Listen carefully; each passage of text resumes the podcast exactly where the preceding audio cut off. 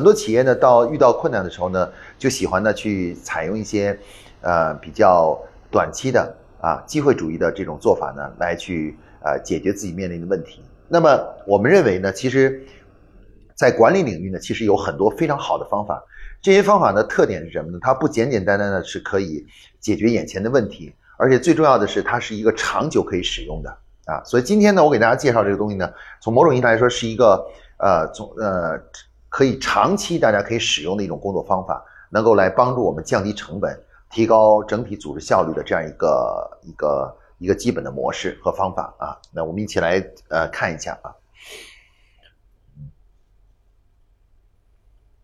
嗯，我们就直入主题了，就不再绕圈子，直入主题给大家进行介绍了啊。那么第一个呢，我们来讲讲的就是呃降本的工具啊。今天我今天呢主要给大家讲两个。降本工具，降本的话呢，呃，我们提提出的第一个工具工具呢，叫做打造企业命运的共同体啊。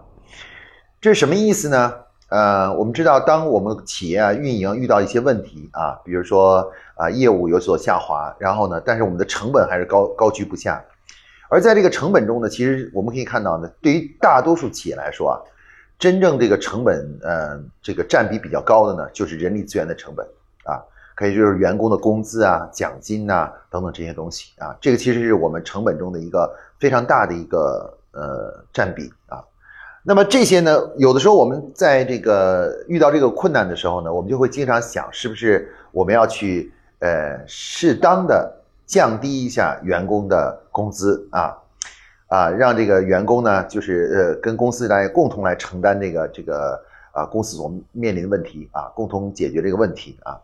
但是实际上这个问题呢，对于大多数企业在实际操作的时候呢，就会遇到很多困难啊。这个最大的困难是什么呢？就是，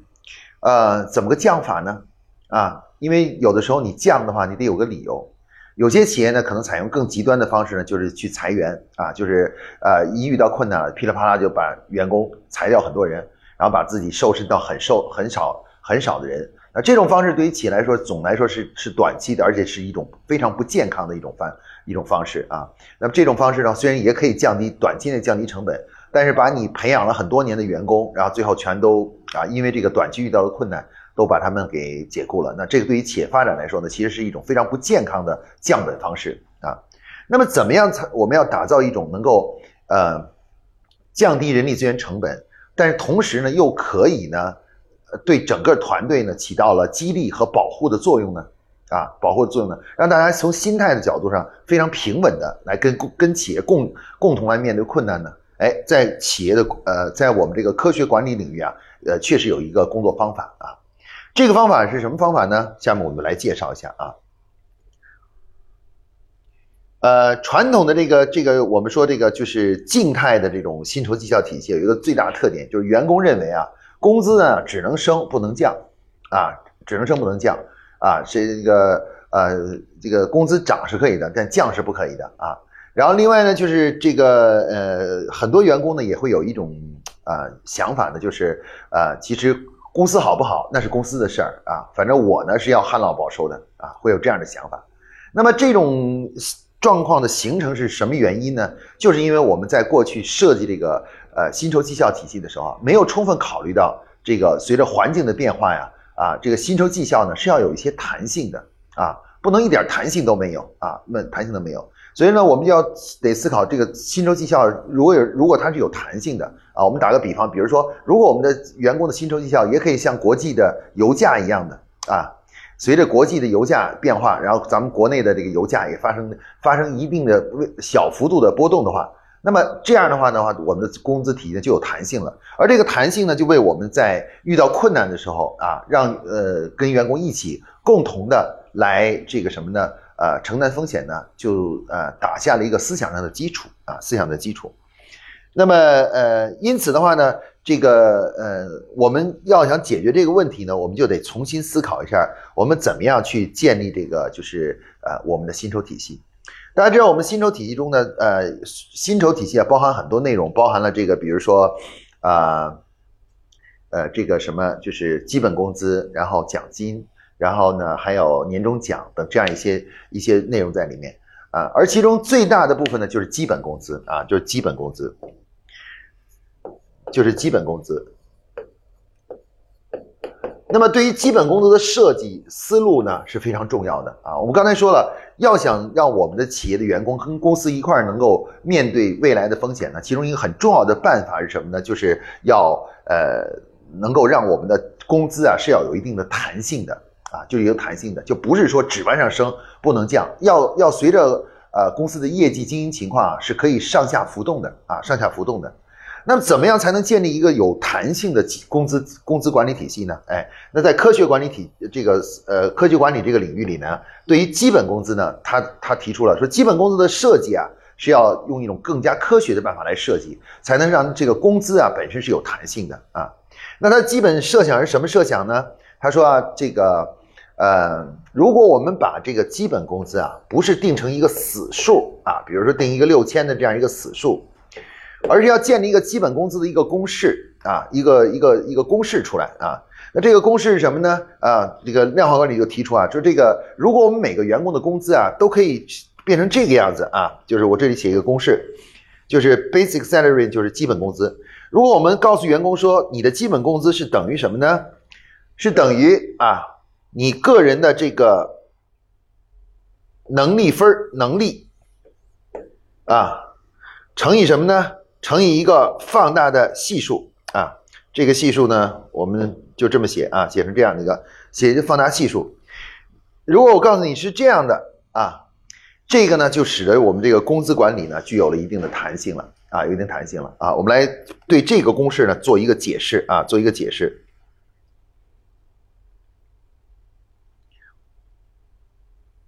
这个员工的基本工资。它的本意基本工资是反映了什么呢？它一般是反映了员工的能力啊，能力。那么能力呢，又是什么呢？能力其实呢，它是一一种叫做技能的组合，就员工掌握的有利于公司的运作的技能的组合啊。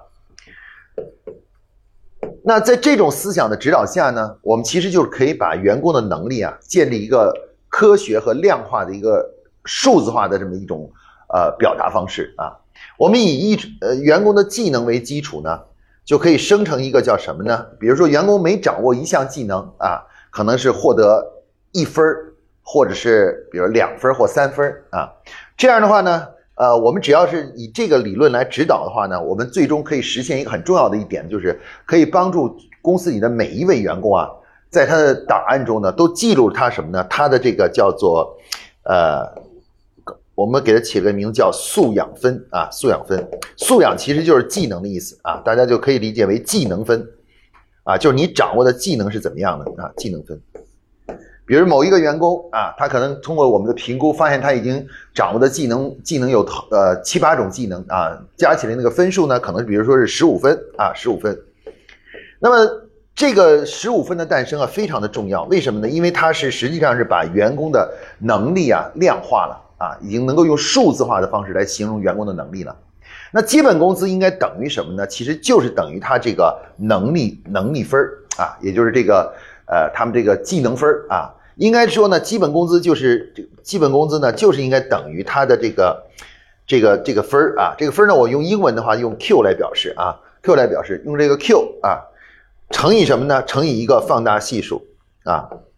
放大系数。我这里举个例子啊，比如某一位员工，他的如果我们确定他的技能分啊是十五分啊，十五分，那么如果我们公司设定的这个放大系数，这个放大系数呢是，比如说是呃五百，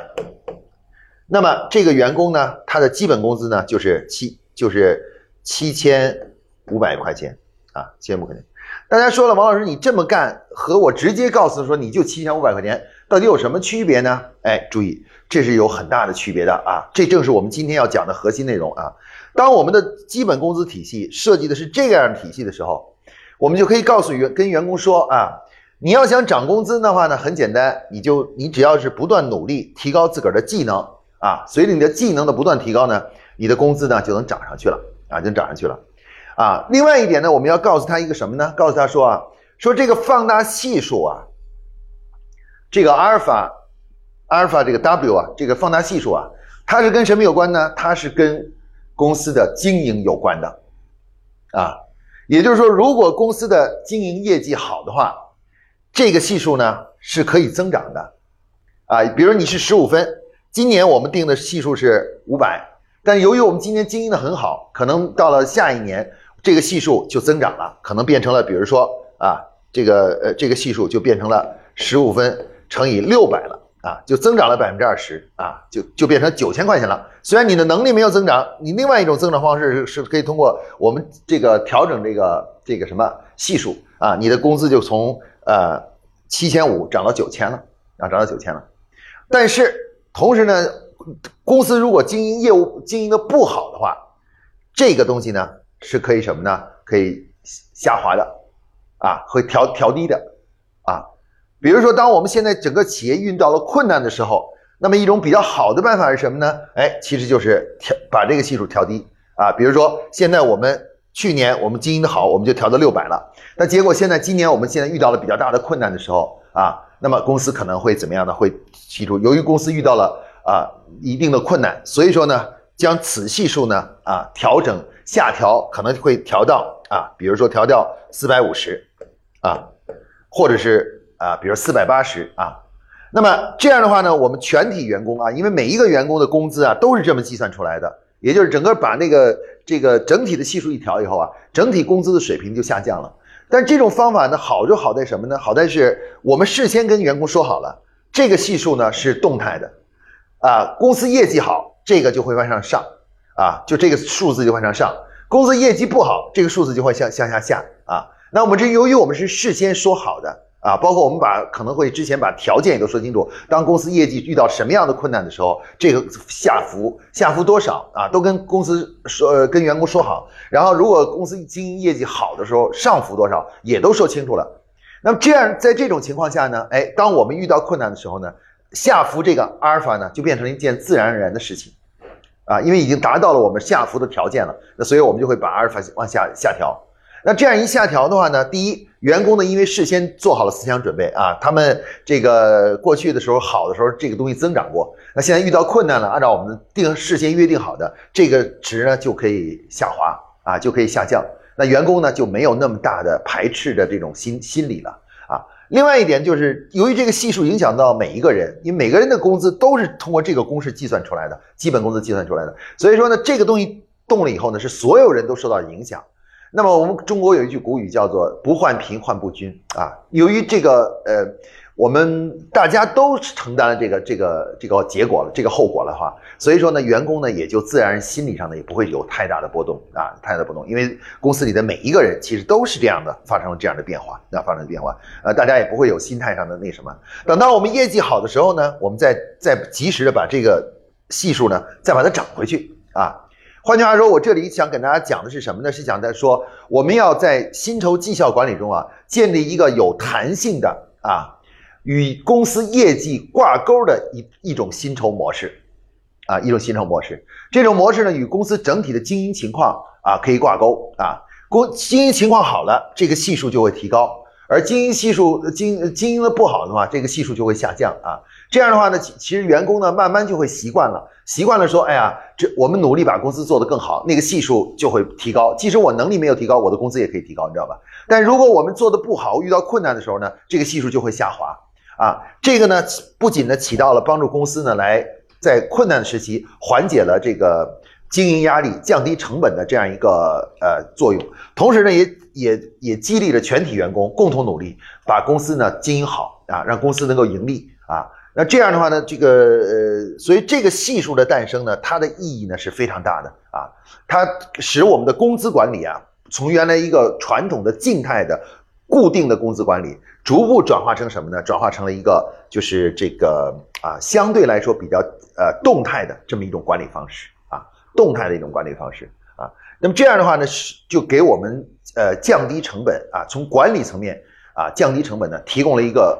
一种手段。啊，一种手段。当我们遇到困难的时候，哎，我们就通过降低这个系数，可以一下子降低啊一定一定的量的成本就降下来了啊，降下来了。等我们经营好的时候呢，我们可以再把这个数字再提上去啊，再提回去啊，员工也会可以会更高兴的，会很高兴的啊。所以这种方式呢，是就是从管理的角度啊，给我们提供了一个叫降低成本的工具啊，降低成本的工具。这个就是呃，我今天给大家讲的第一个啊。大家如果想把这个了解透了的话呢，就需要什么呢？需要去呃，可能找时间看一看我在那个呃，我们夸克书院 APP 上讲的那个关于薪酬绩效的这个主题的啊内容啊，就是去了解一下这个公这个公式啊，这个公式啊。把把这个公式了解了解一下，了解完了以后的话呢，哎，我们就这个，哎，大家就可以理解了这种模式的好处啊。我这里讲的，其实如果你呃弄得简单一点，就是什么呢？就是其实我们要把企业员工的基本工资啊，做成跟啊这个油价啊，国内的油价一样的东西啊，它是跟某个东西是挂钩的啊，那个东西涨啊，油价也会涨上去，然后这个那个东西跌，油价也会跌下去啊。这样的话呢，使得我们的工基本工资呢开始产生了一定的弹性。这个弹性呢，就为我们啊，就是激励员工也好，还是这个帮助公司呃度过困难也好，提供了一个呃法理上的工具啊，就是从法的角度说是合理的工具。否则，如果我们没有这样一个东西的话呢，我们每次一遇到困难的时候，我们即使想降工资的时候，我们也只能是强行的啊，就说由于公司遇到困难了，所以现在我们就降工资，你知道吧？啊，降降低多少工资等等等等等等这种做法，这种做法呢，对在对于管理，对于我们很多员工来说，就会引起员工的骚乱啊，就骚乱，因为你没有事先说好。那我们慢慢如果把这个体系建立起来，员工慢慢就会习惯了，哎，习惯就是像我们现在，我们已经习惯了油价，这过两天涨了，又过两天又跌了，过两天涨了，过两天又跌了，我们非常习惯这个东西，而且其实我们也没什么感觉了对这个东西啊。那其实呢，这个呃方法呢，它就是一种很巧妙的啊，将这个基本工资呢从没有弹性。到有弹性的这样一种模式啊，一种模式啊，这个从而呢把全体员工的这个利益和公司的荣辱啊，就是连在了一起啊，就是绑定在一起了。这样的话，大家就知道了，说只要公司好，我就好；公司要是不好呢，我也要跟着一块儿稍微承担一点，承担一点利益上的损失啊。等呃公司好的话呢，我就这个损失我还可以再继续获得下来啊。那这个呢，就是我们今天讲的这个，就是呃呃所谓的命运共同体啊，就是命运共同体啊，这就是呃第一种啊降本的方法啊，降本的方法。一旦这个体系建起来，其实这种弹性就建立起来了啊，这种这种这种工资的弹性啊，工资弹性。其实大家理解这个东西不用看太多，你们就只要理解就是我们把工资要做成一种有弹性的东西啊，所有人的基本工资都是一种有弹性的，其中有一个系数呢是跟什么呢？是跟这个整个公司的经营情况挂钩的。啊，我们只要建立这样一个思想就行了，因为这样的话呢，就是给了我们增加一个增加了一个一个很重要的管理工具啊，一个管理工具。如果遇到困难的话，我们可以用这个工具缓解一下我们的呃成本压力啊。如果要是公司呃变好的话呢，我们通过提改变这个系数呢，又可以激发全体员工的啊工作的动力啊，就是哎工资你看工资系数又涨了，我们的工资系数又涨了啊。所以这个呢，就是我们所称的叫做用管理的思想来去降本。包括来去增效的一个好办法啊，好办法。哎，这样的话，我们遇到遇到情况的时候啊，就是这个，呃，这个什么就可以根据这用这个来那什么啊。那我们现在有像那个我们呃做的这个蓝呃合作的一个企业就是蓝角落，他们其实就采用了这种呃素养分体系的啊，包括这种呃弹性的这种这种模式啊。应该说，呃，整个公司发展还是非常的好的啊。这个具体内容呢，因为跟今天咱们这个主题，呃，关联上就比较少啊。大家如果有感兴趣的，可以到网上看一下这个我们这关于一个蓝角落的介绍的宣传片啊，通过那个来了解一下，深入了解一下蓝角落的这个呃导入这种科学管理思想，还包括这个薪酬绩效体系的一个啊一些感受啊一些感受啊。好。那么我们今天呢，来再还要介绍两个工具。那么这这是第一，刚才是第一个，下面我们来介绍一下第二个工具啊，第二个工具啊，就是降低成本的第二个方法。这个呢，也是一个管理上的方法啊，它可以长期使用啊，不是一天两天的使用，可以长久的去使用下去的一种方法。这种方法呢，我们给它起了一个比较好记的方法，叫好钢用在刀刃上啊。这是什么样一种方法呢？啊，呃，其实呢，这个方法说起来也很简单啊，它就是说我们要。在财务的管理上下功夫啊，那么财务过去我们的财务企业财务的管理是什么呢？啊，我们的财务管理啊，就是这个采用了就是叫做没有预算制啊，有些企业是没有预算的。反正这今年呢，就是定一个目标以后，然后至于花钱的话，就是花到哪里算哪里啊，就是花哪里，只要是公司觉得必要的就去花啊。今天一讨论，觉得这个很有用，这笔钱就支出了啊，就支出了。但是呢，这个那什么呢，就是呃，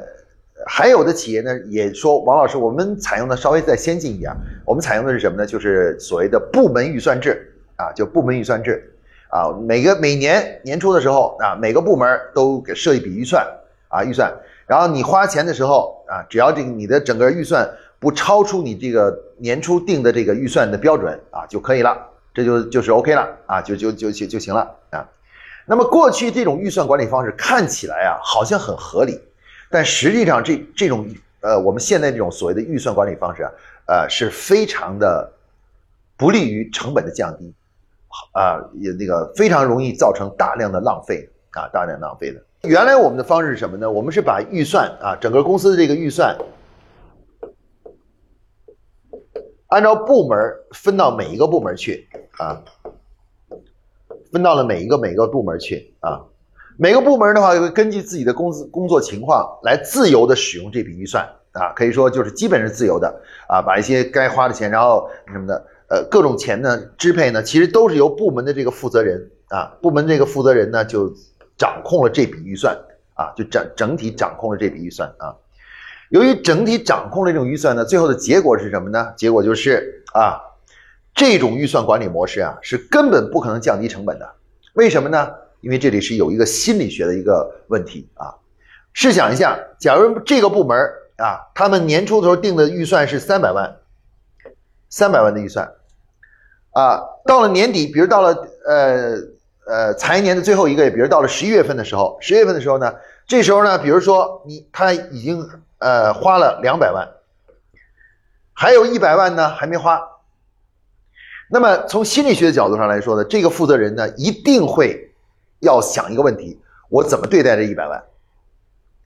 我是把它花掉呢，还是干脆给它节省下来？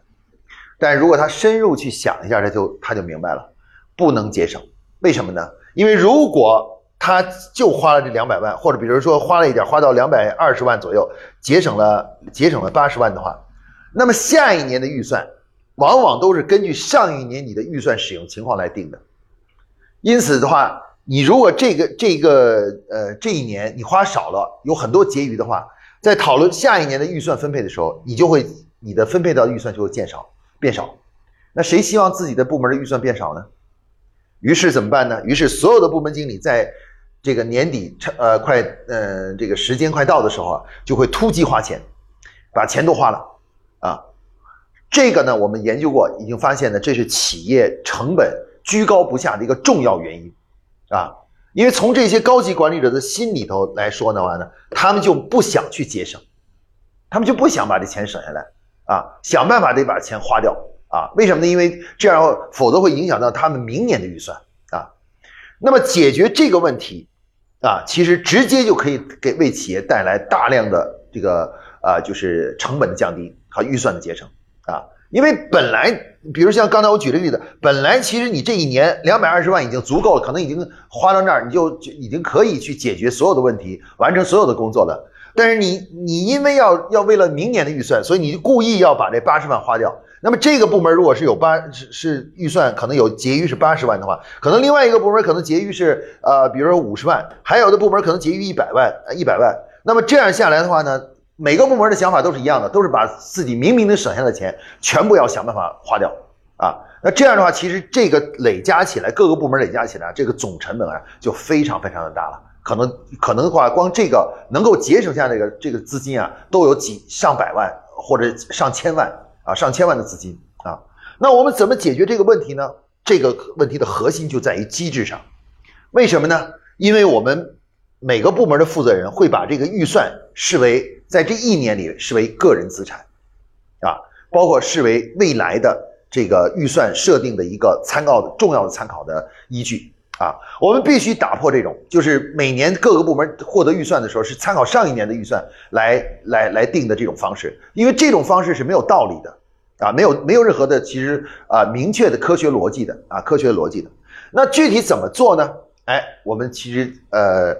提出的一种解决方案就是什么呢？如果大家能够学习建立在整个组织中建立起什么呢？建立起全面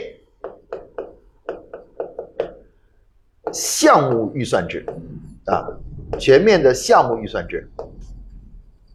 这种管理模式的话，那这个问题呢就能得到缓解了，就甚至可以基本消除啊，消除。那全面项目预算制是一种什么样的预算管理方式呢？它为什么又可以节省很多的资金呢？节省大量的资金呢？哎，我们来看一下全面预算制的管理思想啊。全面预算制它的想法是这样的，他说呢，每年的话呢，我们每年在设计呃这个未来一年的工作，在做年度计划的时候呢，啊，在做年度计划的时候呢，我们的年度计划是怎么样的呢？哎，我们的年度计划是什么呢？就是采用立项制，把每一件事情呢。相互独立的每一件事情呢，全部立成一个一个的项目啊，一个一个的项目，不管是哪个部门啊，哪怕人力资源部、行政部啊，这个财务部，全部把他们各项工作全部立成一个一个的项目，也就是把公司里所有的工作都打包成一个一个的项目啊，一个一个项目。那每个项目呢，它都会拥有什么呢？它会有目标、时间，更重要一点，它会有预算啊。也就是我们做年度计划的时候，我们就会把这个各个部门明年需要做的工作，按照整齐的这种项目的格式，全部切分成项目啊。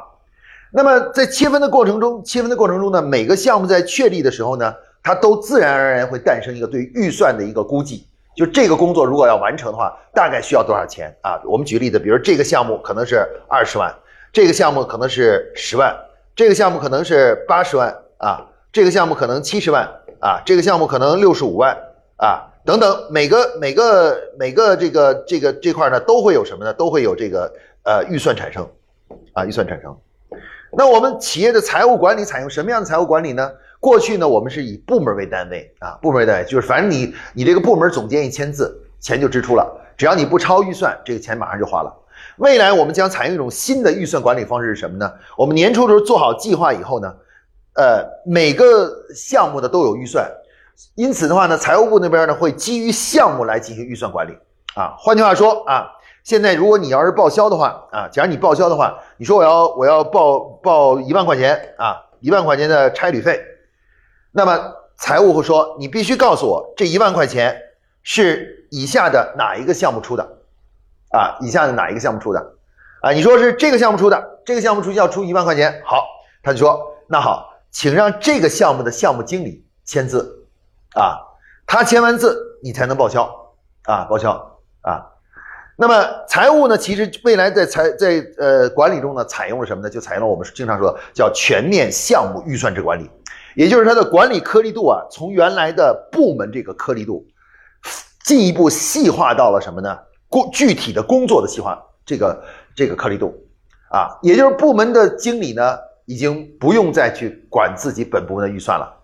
为什么呢？因为预算管理下达给谁了呢？下达给每一个项目的经理啊，每个项目都有一个经理在这里，每个项目的经理都成为自己这个项目的小管家啊，小管家啊。那么这个项目经理就不会想什么问题呢？就不会想这样的问题，说，哎，我这个项目我现在省钱了，我我要不要把它突击花完？他是不会思考这个问题的，为什么呢？因为这个这个项目啊，今年有，明年还不一定有没有呢。而且就算是你今年负责这个项目，明年是不是这个项目还有你负责也不一定。所以他就完全失去了什么呢？失去了说为什么我要把钱突击花完的这个这个就是这种动力了。那他会他会怎么样呢？他会尽可能的去啊相对的节省去做。然后，因为他如果是啊这个呃节省了预算的话，他呢还可以获得奖励。啊，我们在公司里还会给他奖励，说如果你是这个项目经理，原计划是二十万啊，这个完成这个项目，结果你只花了十万块钱就解决把这个项目完成了，节省十万块钱的话，哎，那么你还可以获得一笔额外的啊奖励啊，就说明你为公司省钱了啊奖励。那在这样一种情况下呢，每一个项目经理呢都会在努力的思考着说，哎，我尽可能要管理好我的这个预算啊预算，然后要要保证他们不要超预算啊，包括给公司省钱。而且公司规定呢，就是这个这个地方，如果你省了钱，假如你省了钱以后的话呢，这个钱去哪里呢？不可以由部门经理在这个项目与项目之间进行调动，必须怎么样呢？必须省了钱，你就得回到什么呢？总经理的机动预算啊，回到这个总经理机动预算。如果你要是需要呃预算不够了，需要追加的话呢，要向总经理提出申请，然后总经理呢把这钱再拨给你啊，拨给你啊，也就是收支是两条线啊，就是你不可以自己挪用啊，比如你这个项目的费用，你是没法挪到另外一个项目上去的啊，你不能给现另外一个项目去花的啊。那这种财务的管理方式呢，我们给它起了个名字，叫做全面项目预算制管理啊，预算制管理，也就是所有的预算的单元管理单元啊，不再是部门了。部门其实没有什么太多的预算管理的这个这个职能了，这预算管理的职能主要下加下下达到每一个项目的负责人，啊，项目的负责人成为了预算管理的东西。那么这个改变呢，它造成的最大的一个差别就在于，如果是部门负责人来管预算的话呢，它就会产生什么呢？产生刚才我说那种为了保证下一年的预算，所以今年突击花钱的这种做法。但是呢，如果是把这个预算下达到项目管理这个层级的话呢，他就没有这个想法的动力了。刚才我说过了，就算你是呃今年做这个项目，你明年你这个项目也不不是你管的，不一定是你管的啊。就算你今年这个呃项目啊做了那什么了，你也没有你你明年这个项目还存在不存在你也不知道，对不对啊？在这种情况下的话呢，项目经理根本就没有任何动力说我要突击花钱，把省下的钱全花掉。啊，全花掉，他完全没有这个动力了。相反的话呢，我们给他增加另外正面动力，说如果你省了钱的话，你还可可以获得额外奖励，啊，额外奖励。那像这种啊，我们刚才说了，这种就是呃模式的话呢，从某种意义上来哈，就在通过管理呢，就帮整个公司啊省下钱了。刚才我说了，你看原来这里。这个部门可能有八十万被突击花掉了，那个部门可能五十万给突击花掉了，另外一个部门可能一百万花掉了，而且花了你也不知道，你也不知道是到底他是哪些是突击花掉的，就是没不需要花的花掉了啊，因为他会偷偷的把这钱都给你花掉的，想各种理由把它花掉，你知道吗？那这个累积起来啊，对大多数企业来说啊，就是哪怕是一个中小企业的话，这加起来也有近百万。啊，就是各个部门内由于突击花钱而造成的这种啊这种浪费啊，大概有过百万啊过百万。那么一旦我们采取了全面项目预算制啊，这个部分自然而然就会被马上找到，而且马上省下来，要省下来。所以说，只要你一导入从这个原来的这个啊叫做部门预算制，只要一改为全面项目预算制的时候，那么整个公司的综合成本马上就会降低了。降低的降低在哪里呢？就是降低在各个部门为了花钱而花钱，突击花钱的这一部分就被减少掉了啊，所以就直接会带来，马上就会带来这个成本的降低和利润的提高啊，利润提高。这个呢，就是我们说的第二个重要的呃工具啊，管理工具啊。它的逻辑呢，我在这里诠释的话，大家可能猛的一听呢，还不一定听得特别特别明白啊。可能我讲的比较快，这个你们内在逻辑，但是对这个理解其实挺简单的。理解是什么呢？这边这种做法呀，它是会产生一种。为了明年而浪费的这样一种突击花钱的这么一种啊一种这个心理的心理问题，而这边那种模式呢，它就从根本上把这个问题给解解决了。你没任何理由、任何的动机去花这个什么好好的突击花这个钱啊，因为你花了也对你没好处，你花它干嘛呢？对不对？对吧？啊，相反你省了钱的话，反而对你很有好处啊，很有好处。那这样的话呢，在这个一推一拉的这样解决了。改变了他们的动机的问题以后啊，整个这个钱啊就被节省下来了，而且节省下的钱就是本来就不应该花的钱，本来就可以节省下的钱，就自然而然被节省下来了啊。那这种模式呢，我们已经进行了大量的实践啊，在很多企业中进行实践啊，比如我们这里举的一个例子就是呃梦洁公司啊啊，我们来看一下，就是我们举这个例子叫呃这个梦洁公司啊。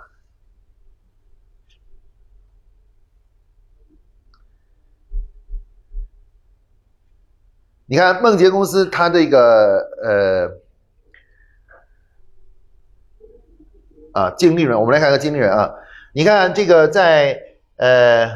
二零一二年，他们没有导入这个项目管理的时候，他们的他们的利润是五千八百万，销售额是呃这个十一十二约十二个亿啊。大家如果简单算一下呢，大概就是约百分之五的利润率啊，百分之五的利润率